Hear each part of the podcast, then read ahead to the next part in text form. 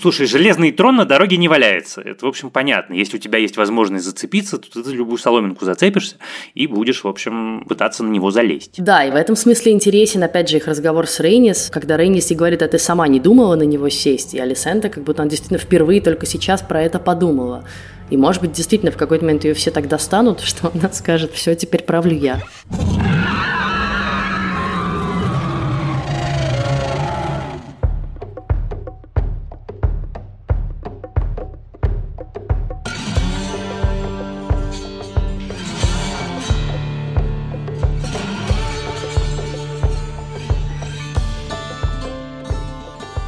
Всем привет! С вами подкаст в предыдущих сериях, и мы его ведущие Лиза Сурганова и Иван Филиппов.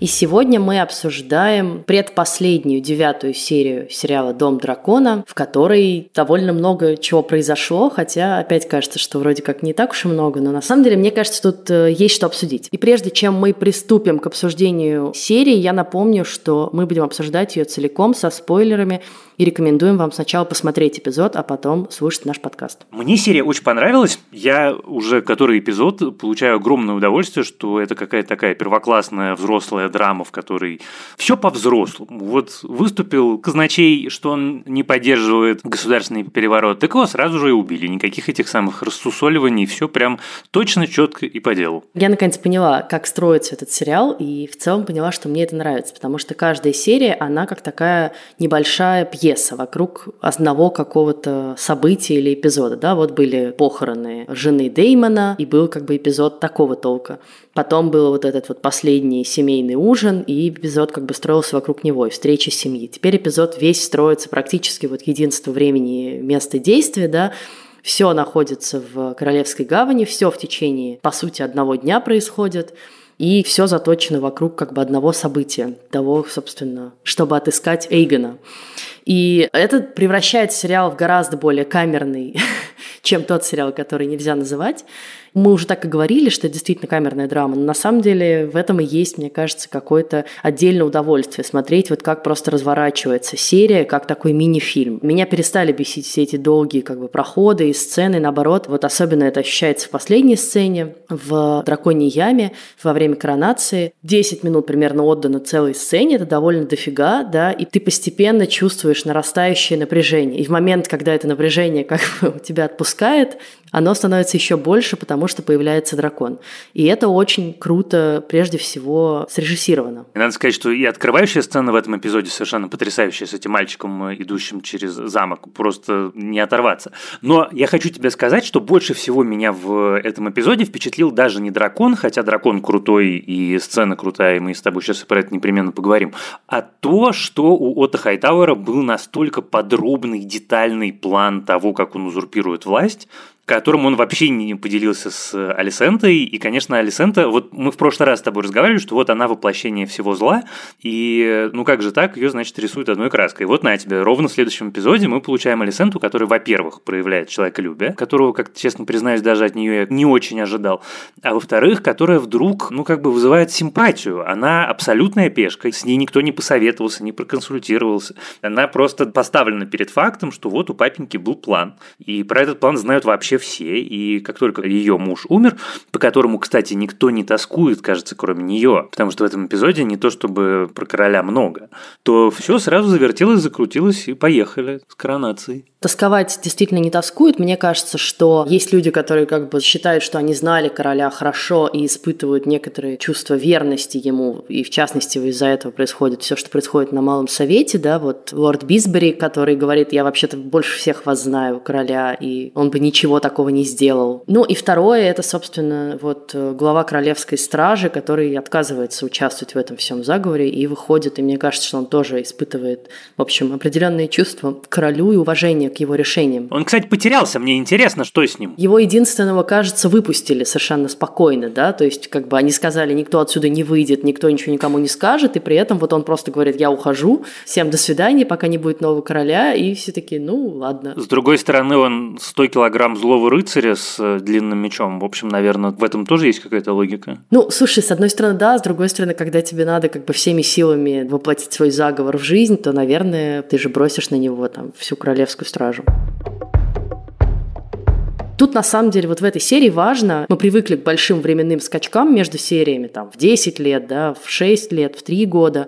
А тут-то, на самом деле, между этой и предыдущей серией проходит одна ночь. Потому что вот ровно накануне был вот этот ужин, где Алисента действительно, кажется, сделала искренний шаг навстречу Рейнире и действительно, мне кажется, искренне все-таки раскаялась в своем к ней отношении. И дальше умирает король, и дальше вот как бы она все еще под влиянием этих чувств. Я думаю, что поэтому она в том числе хочет пощадить Рейниру. Ну да, я с тобой тут совершенно согласен. Мне, конечно, Рейнира немножко не хватало в этом эпизоде, но с другой стороны, я так понимаю, что вся десятая серия как раз ей будет посвящена, потому что десятая серия называется «Черная королева», а эта наша серия называлась «Зеленый совет». Значит, что я хотел сказать про Алисенту? Мне кажется, что очень крутая ее сцена. Это понятно, что все разговоры про то, надо ли убивать Рениру или нет, и то, что она возражает, и какая у нее аргументация, что даже если муж умирающий на последнем вздохе сказал, что он хочет, чтобы его сын был королем, он точно не мог иметь в виду, что он хочет, чтобы умерла его дочь. И это супер убедительная аргументация, и, конечно, Алисента выглядит в этом всем не только гуманной, но и, в общем, вменяемой, честно признаюсь. Мне больше всего понравился понравился ее разговор с Рейнис, где Рейнис говорит, в общем, ключевую вещь. А ты себе чего не хочешь, опять за тебя все решают. Почему ты не можешь принять свое собственное решение? Have you never imagined yourself on the Iron Throne?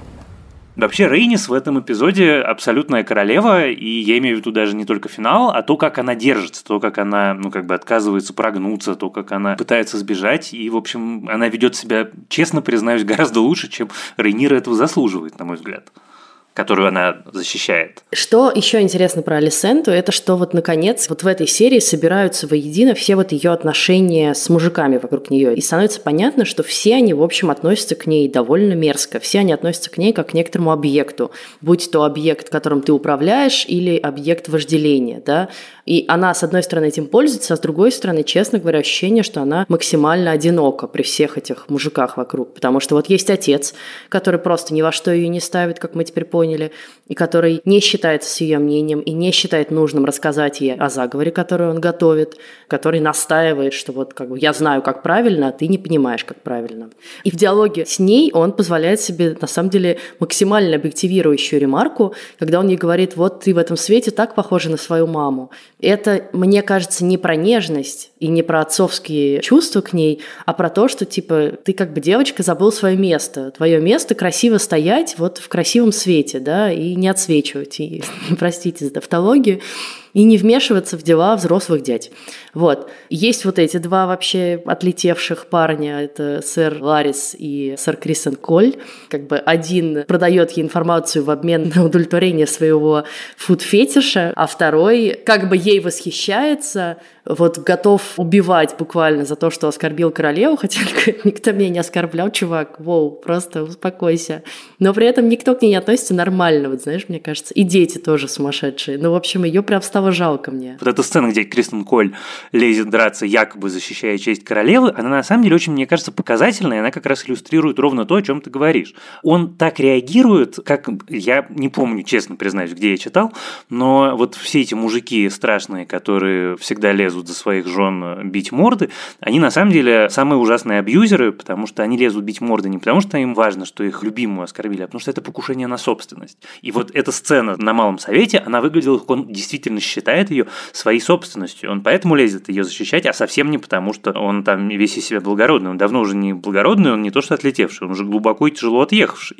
Интересно мне, кстати, было, что именно он возлагает корону на Эйгона в сцене с коронацией. Я как-то честно признаюсь, вот этого не ожидал, но я почитал наше обсуждение в чате, и, как я понимаю, в книге как раз он такой довольно важный, если не сказать ключевой персонаж. По поводу еще сцены на Малом Совете, в этом сериале это просто удивительно. Знаешь, здесь убийства, ну, каких-то знатных, больших больших вельмож, это просто такая рутина. И главный, кто этим занимается, это, собственно, сэр Кристен Коль, который просто ходит направо и налево, раздает всем по щам, и ему вообще ничего за это с ним не происходит. И я, конечно, поражена. То есть так буднично в «Игре престолов» еще, кажется, не убивали. Ну, я имею в виду именно знатных людей. Понятно, что условно там какого-нибудь no-name персонажа, который просто попадается кому-то на улице, зарубают, и ты про него даже не думаешь. А тут как бы все собраны, да, у всех на виду, и вдруг просто чувак встает и убивает кого-то. И все такие, ну ладно, давайте дальше поговорим. Я воспринимаю эти убийства как ружье, которые в какой-то момент должны выстрелить, потому что это все знатные дома, у них есть родственники, и понятно, что там казненный лорд, который не смог уехать сегодня из Королевской гавани, очевидно, что его дом не присягнет Алисентии, не присягнет Эйгону, а скорее наоборот будет помогать Рейнире, и так и многие другие. Не знаю, насколько очевидно, но скорее, да, вероятно. Про сцену с ногами. Когда она начала снимать чулки, я подумала, вот эта сцена про, значит, тяжелое бремя женское, тяжелое бремя королевы, да, вот она ходит в этих туфлях, и эти туфли про все неудобство ее жизни. Ну, то же самое можно было про корсет сделать. И ты думаешь, ну вот как бы это такая очень человеческая деталь про королеву, которая просто хочет в присутствии близкого человека расслабиться и позволить себе снять неудобную обувь. Но дальше ты такой, что происходит? Она видит, что он делает. В отличие от тебя, я понял, что будет происходить с самого начала, самых первых кадров, но меня эта сцена удивила другим. Меня, во-первых, ну, понятно, что меня несколько удивил финал. Я не был уверен, что нам покажут сэра Лариса Стронга, который, собственно, себя там удовлетворяет в присутствии королевы. Мне вот что кажется важным с точки зрения содержания. Эта сцена говорит, что их отношения претерпели какие-то радикальные изменения.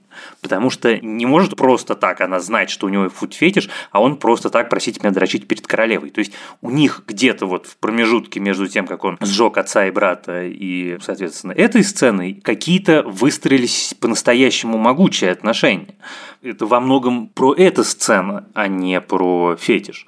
Ну и, конечно, я в этом месте вспомнил Квентина нашего Тарантино. Мне кажется, остроумная очень мысль, что у него фуд-фетиш, потому что у него у самого проблемы с ногами, да, у него искривленная нога, и поэтому него зацикленность на красивых женских изящных ногах. Но мне очень понравилась шутка в Твиттере, что эта сцена травмировала людей больше, чем «Красная свадьба». Мне понравилась серия еще тем, что теперь, как бы, вот мы думали с тобой и обсуждали, что есть два лагеря очевидных, а может быть три лагеря, а сейчас вдруг стало понятно, что нет на самом деле прям четких двух и трех лагерей даже, а все распалось на маленькие группки. И нету единства в клане Хайтауэров или вот в зеленом клане. И это довольно круто придумано, что у отца с дочерью на самом деле существенное расхождение, вплоть до того, что они устраивают соревнования, кто первым найдет Эйгона. Вот ты как понял, почему было важно, кто первым его найдет? Честно признаюсь, я до конца не понял. Ну, как бы формально, кто первый находит... Того и тапки. Того и тапки он говорит Эйгону, что он будет королем, и уже вместе с ним в статусе короля принимает решение о том, что делать с Рейнирой. Мы ее убиваем и убиваем ее детей, или мы сажаем ее под какой-то арест, или ну, каким-то образом сохраняем ей жизнь. Ну, я, по крайней мере, это так понял. Но вот хотел добавить к тому, что ты сказала, что нам показывают линии разлома возможные не только между Отто Хайтауэром и Алисентой, но и между братьями. И это, в общем, гораздо интереснее и гораздо нагляднее. Потому что Эйген, который не хочет быть королем, который точно будет очень плохим королем, и, соответственно, его одноглазый братец, который говорит, я к этому готовился, я и учился, и мечом я умею, и все я умею. Я абсолютно уверен, что мы в какой-то момент увидим смерть короля от рук брата. Это, мне кажется, такая довольно очевидная вещь должна быть. На самом деле не очевидно, потому что там еще он, когда его ловит, да, Эймонд Эйгона, Эйген говорит, а ты меня отпусти за море. Ну как это? Выпусти меня, старик, э, золотую рыбку. Если бы это было только его решение, мне кажется, он бы и отпустил. Ну просто там вокруг стоят вооруженные мужики. Да, в этот момент, да, но вспомним, что с Лейнером проделали ровно этот трюк. Как бы его отпустили, вместо него сожгли какого-то парня. Формально он мертв, а так он наслаждается где-то там за морем своим прекрасным молодым любовником. Конечно, интересно то, что второй раз нам показывают потенциального наследника престола, который не очень хочет сходить на престол. Вот помнишь, мы обсуждали сомнения Рейниры, которая говорила, что это тяжелое бремя, и я не уверена уже, что я хочу его нести, но как бы я понимаю, что надо. Но здесь даже дальше они пошли, да, есть наследник, который напрямую говорит, я не хочу, пожалуйста, отстаньте от меня все, я хочу заниматься своими перверсиями, семьями, шляться по борделям и смотреть, как дети друг друга убивают. На этом месте, конечно, просто мне прям плохо стало. Ты знаешь, я там закрыл глаза, потому что я, в общем, бывал и, и матерый, но мне как бы это тумач, тумач, сорян. Да, да, вот это больше меня травмировало, чем красная свадьба, потому что, ну, блин, как бы красная свадьба, все взрослые, ну, там, конечно, была сцена с убийством нерожденного ребенка, но тем не менее. Там еще намек на то, что бастарды его там сражаются. Там, мне кажется, все даже не намек, а прям очевидно, что он их туда как бы чуть ли не намеренно отправляет. И в этот момент мне прям тошно стало. Что меня при этом поражает, что мы видим, да, вот сцены, из которых понятно, что Эйгон будет отвратительным королем, там, мерзким деспотом, который насилует служанок, занимается убийством детей, получает удовольствие от странных вещей – и мало кто, кроме пары человек, задается вопросом, а мы точно нормального парня сажаем на престол? Например, Алисента и Отто Хайтауэр вообще не задаются таким вопросом. Им вообще все равно, какой он. И в это тоже такая слепота безумная. То есть я вспомнила еще, знаешь, помнишь, когда Отто Хайтауэр, уезжая из замка, когда его разжаловали из десниц, он говорил Алисенте, ты готов Эйгона к тому, что он будет править. И что она делала? Она вообще ничего эти 20 лет не сделала, чтобы его к этому подготовить. Готовился Эймонд, но тот самостоятельно. А этот просто как бы... И мать на него забила. Вот. И, конечно, это, ну, большое упущение со стороны всех. Они сейчас посадят на престол полного придурка. Не, ну это он такой, как Джоффри. Но Джоффри хотя бы хотел править, а этот еще и править не хочет. И беспокоит это только Эймонда и вот этих двух близнецов. В этом месте, конечно, взбесилось, что их еще близнецами сделали с практически одинаковыми именами. Ты должен разобраться, кто из них как бы на чьей стороне. И они только обсуждают, да, типа нормально вообще, что у нас такой король будет. А все остальные такие, ну да, да, король, Эйгон, ура, не исключено, что он войдет во вкус, потому что это ты, пока ты принц, ты можешь думать, нет, я не хочу быть королем, не хочу быть королем.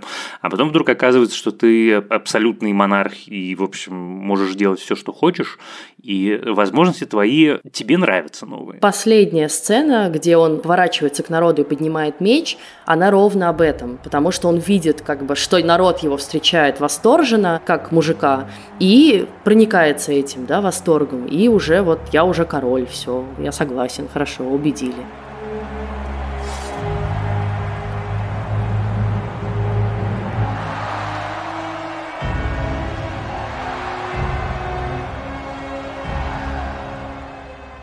Слушай, вот это хорошее место, чтобы поговорить про народ, потому что то, как их туда загоняют, и то, что происходит с ними потом, когда Рейнис вызволяет из заточения свою дракониху, это, мне кажется, очень важно. Мы уже с тобой один раз про это говорили. Просто тут в Твиттере, на Reddit и, в принципе, всюду, где обсуждают серию, народ очень ужасно возмущается. Как же так? Почему Рейнис совершенно спокойно убивает несколько сотен там мирных людей, но при этом не говорит драконша Дракарис, когда она могла, ну, как бы решить проблему и не допустить войны? Да, это главный вопрос. А мне кажется, что это очень очевидный ответ на него, потому что они для нее люди, а люди для нее не люди. Мы вот как бы к этому возвращаемся уже не первый раз. С тобой мы про это говорили в подкасте, что с точки зрения Таргариенов, ну как бы эти люди, другие люди новых нарожают. Кто вообще их считает и кому это важно?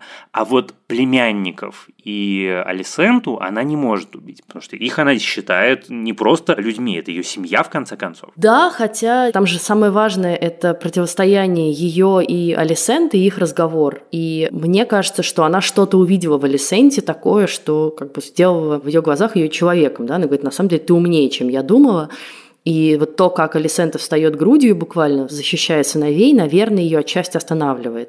Мне кажется, что, ну, все же она не случайно как бы именно вот так решила оттуда выбираться, расфигачив эту драконью яму. И, может быть, у нее была мысль, что она сейчас скажет Дракарис, да, и они же как бы к этому готовятся. Алисента вообще глаза закрывает и, наверное, считает, что сейчас ее сожгут.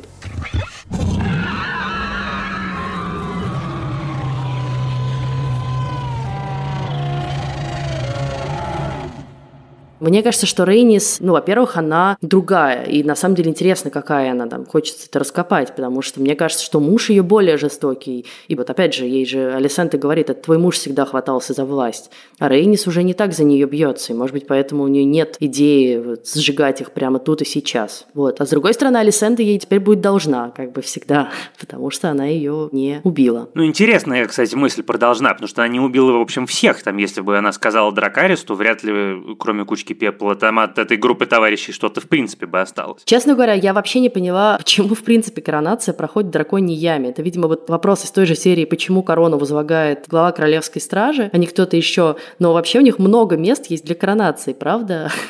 Как бы почему в том месте, где под тобой буквально драконы сидят? Ты знаешь, я на это себе нашел ответ. Я не знаю, правда это или нет, но это просто моя гипотеза. Я когда смотрел, подумал, что источник власти Таргариенов – драконы. Разумно, что коронация будет происходить в том месте, где драконы обитают.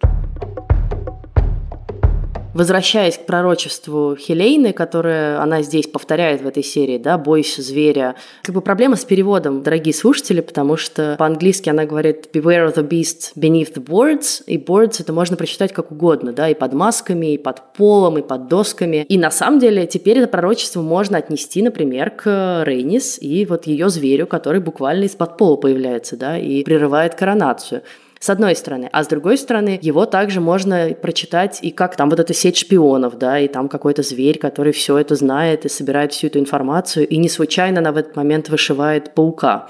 Да, потом, помнишь, в конце как раз Сварис Стронг рассказывает про паучью сеть, которая опутала весь замок. Про паучью сеть интересно, я про это совершенно не задумался. Да, мы с тобой еще не обсудили Миссарию, она же бледный червь или бледная пиявка. Вдруг она действительно выросла в персонажа, который принимает какие-то существенные решения и может диктовать другим условия. И вот это ее как бы история с похищением Эйгона. Она, конечно, довольно мощная и с тем, что она выторговывает себе то, что хочет, хотя я думаю, что в итоге ничего она не получишь. Никто, конечно, с детьми детьми не будет там разбираться и их спасать. Ну да, потому что все будут заняты другими делами, как сжечь друг друга драконами. Это, мне кажется, будет основным занятием.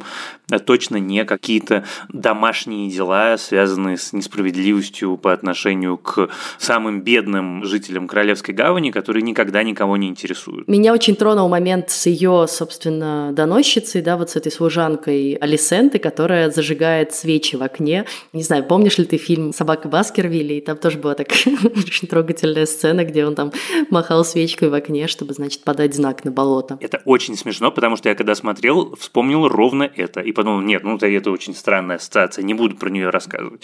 И вот, ну, значит, это не странная ассоциация, значит, это разумная ассоциация. Ну, мне бы хотелось, чтобы Миссарию в итоге не убили, потому что только как бы вот появился еще один интересный персонаж, у которого есть какие-то интересы отличные от того, кто займет престол, да? Помнишь, что о чем мы говорили, что их не хватает таких людей, вот типа Вариса или Мизинца, у которых что-то свое свое на уме. И вот как бы хочется, чтобы Миссария стала таким, и тем более она женщина, это очень клево наблюдать, что и женщина может выстроить такую могущественную сеть, как бы покрывшую весь город и королевский замок. Поэтому я очень надеюсь, что хоть и ее бордель слэш убежище сожгли, сама она как-то успела убежать. Честно признаюсь, в этом уверен, потому что она очень интересный персонаж, и, ну, странно было бы ее сливать походя. Слушай, ну они уже слили несколько интересных персонажей, и я как бы уже ничего не удивлюсь. У нее же еще есть история отношений с Деймоном, ну, то есть там есть какое-то пространство, куда ее можно растить и как-то интересно развивать. Ну и, возможно, она в качестве мести будет той, кто сообщит Рейнире и Деймону. Вот тебе же интересно, а кто им сообщит о том, что произошло. Мне кажется, Рейнис очевидно. Я вот опять же не уверена, потому что Рейнис у нее своя игра, и она как бы на своей волне. Ей важнее там сохранение себя, замка, семьи. Ну, узнаем. Это уже, в общем, мы скоро узнаем. И, честно признаюсь, скорее бы уже, потому что очень интересно. Сериал вырулил на уровень, который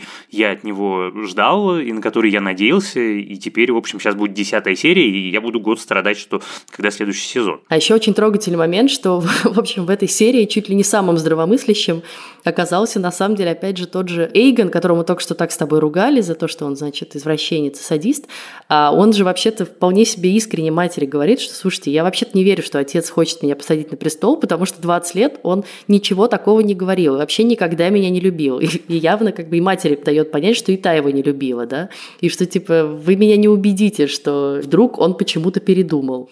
А Алисента такая, нет, нет, это он. Ну, в смысле, у нее явно помутнение какое-то. Ну, у нее не то чтобы помутнение, просто мне кажется, что она все-таки помнит то, что говорил папенька, и, может быть, подозревает, что Рейнира не проявит такого великодушия и гуманизма, и волнуется за судьбу своих детей. Ну, вот. ну потом, слушай, железный трон на дороге не валяется. Это, в общем, понятно. Если у тебя есть возможность зацепиться, то ты за любую соломинку зацепишься и будешь, в общем, пытаться на него залезть. Да, и в этом смысле интересен, опять же, их разговор с Рейнис, когда Рейнис и говорит, а ты сама не думала на него сесть, и Алисента как будто бы, знаешь, вот у нее такой вид, как будто она действительно впервые только сейчас про это подумала.